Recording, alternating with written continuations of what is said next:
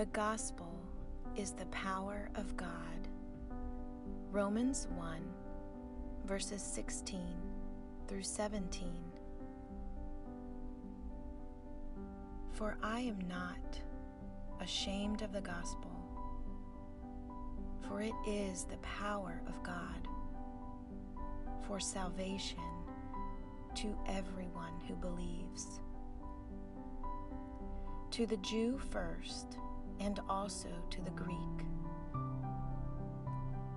For in it the righteousness of God is revealed from faith for faith. As it is written, the righteous shall live by faith. The gospel is the power of God.